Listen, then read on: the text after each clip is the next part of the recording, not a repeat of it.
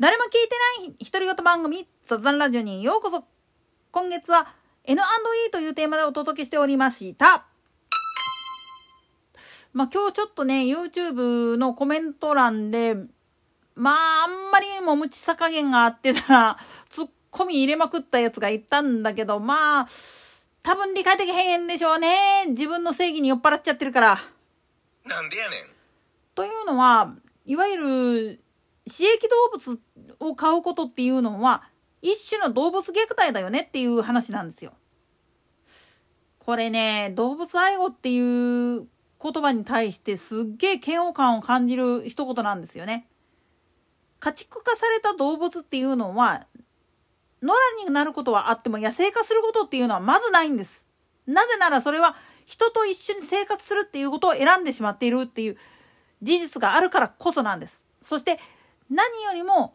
刺激動物として飼われているやつっていうのは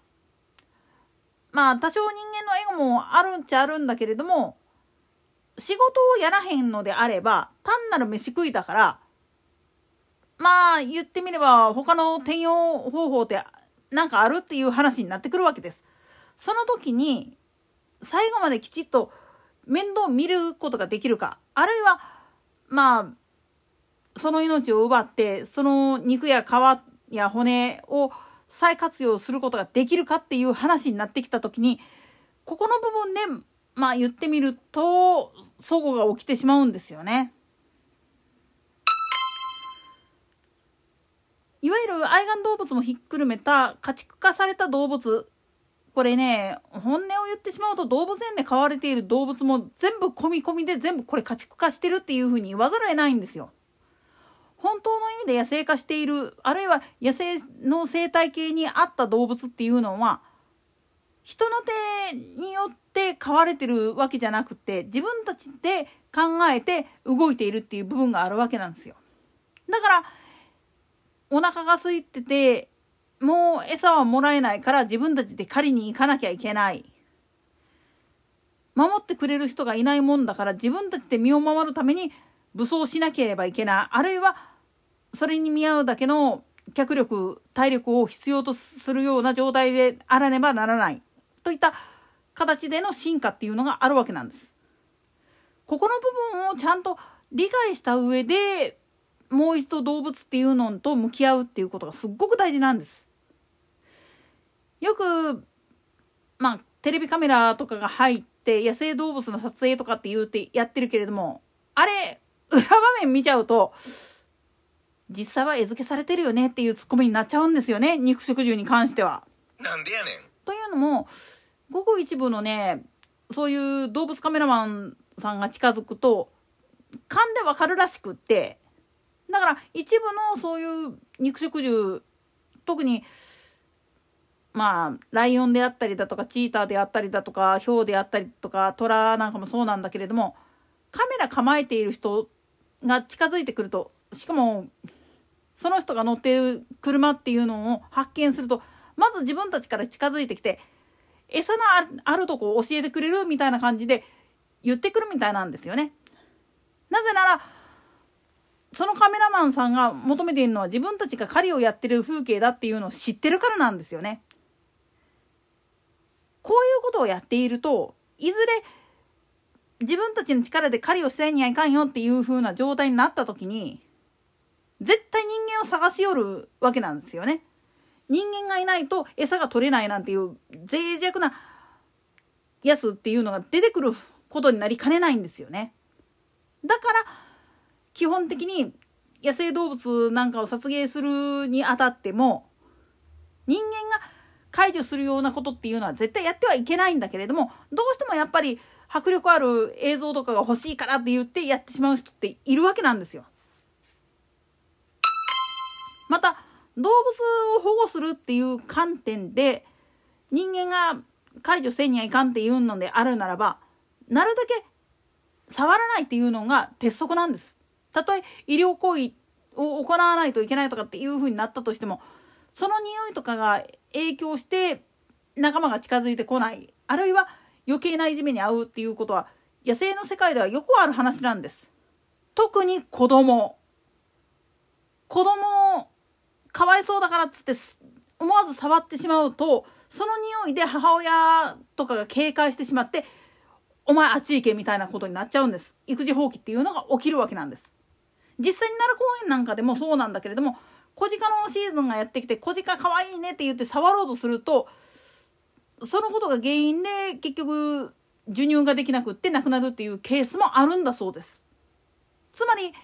過剰に人間が動物と接触するっていうことはやってはいけないっていうルールをきちっと学んだ上で問う分には構わないけれども家畜化している場合は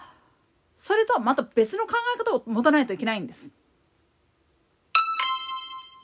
家畜化するっていうことは人間と対等なる存在として扱ってほしいっていう部分が往々にしてあるわけなんですよ。それは犬であれ猫であれましてや馬も牛も象もいわゆる私益動物として人と一緒に生活する動物たちっていうのは基本的に自分は人間と同じ立場の存在っていう風な見方をしてる部分ってすごくあるわけなんです。これね実際にねペットでねいろんな動物飼ってたら分かるんだけれども人間のことを信頼してるやつっていうのは必然的にその一番信頼における人には懐くんだけれどもそうじゃない相手に対してはすっごい警戒心持つんですよね。臆病だからとかじゃなくて野生の勘としてこいつは近づいちゃいけないっていうふうに認識してるっていう部分がすごくあるわけなんです。と同時にこの人人相悪いけれども絶対僕らのこといじめないよねっていう風な人に対してはやっぱり寄ってくるんですよ。競馬の世界でもそうだけれども厩門員さんにはめちゃくちゃベタベタに甘えるしジョッキーに対しても長年一緒に連れ添ってる相手だったら認識していてあのー、一緒に勝った時も負けた時も感情を一緒にしてっていうことはよくあるんだけれども調教師とか馬主が近づいたとしても「お前誰やねん」みたいな態度を取るっていうのはしょっちゅうあるんです。これは結局人と動物との絆っていうものをきちっと守れているかどうかなんですよね。これは生産牧場であろうが競馬の関係者であろうがで養老牧場もそうなんだけどもその信頼関係がきちっと築けてない状態だったら可愛い顔なんていうのは絶対撮れません。ましてやお重長さんがベルサイユファーム入ってしばらくしてもうほんとゆるゆるの高校児状態になってるなんていう画像なんか見とったら同じ馬かこいつってなりますよ本当に。なんでやねん。でもそれくらい実は人間と一緒に生活してることによって人間の気持ちとかっていうのを読み取ったりすることっていうのは動物できるんですよ家畜になってると。逆に家畜でもそういうことが読み取れないやつっていうのは過去に何かあったっていうことが伺い知れるんです。特に保護犬保護猫を預かる時にちょっと変な癖があったりするっていうことはおおそらくやけれども虐待まではいかないけれどもそういう粗雑な扱い方を受けたっていう可能性っていうのはすごくあるわけなんです。こういう話をやったとしても結局動物は愛護を勘違いしてる人から見ると競馬なんていうのは残虐だっていうし捕鯨活動に関しても命を粗末にするなんてっていうふうに勝手な正義論を唱えられてしまって結局平行線をたどってしまうんですよね。さて今月はこういう話ばっかりやってきたわけなんだけど、来月はどのテーマでいきましょうかね。といったところで今回はここまで。それでは次回の更新まで。ごきげんよう。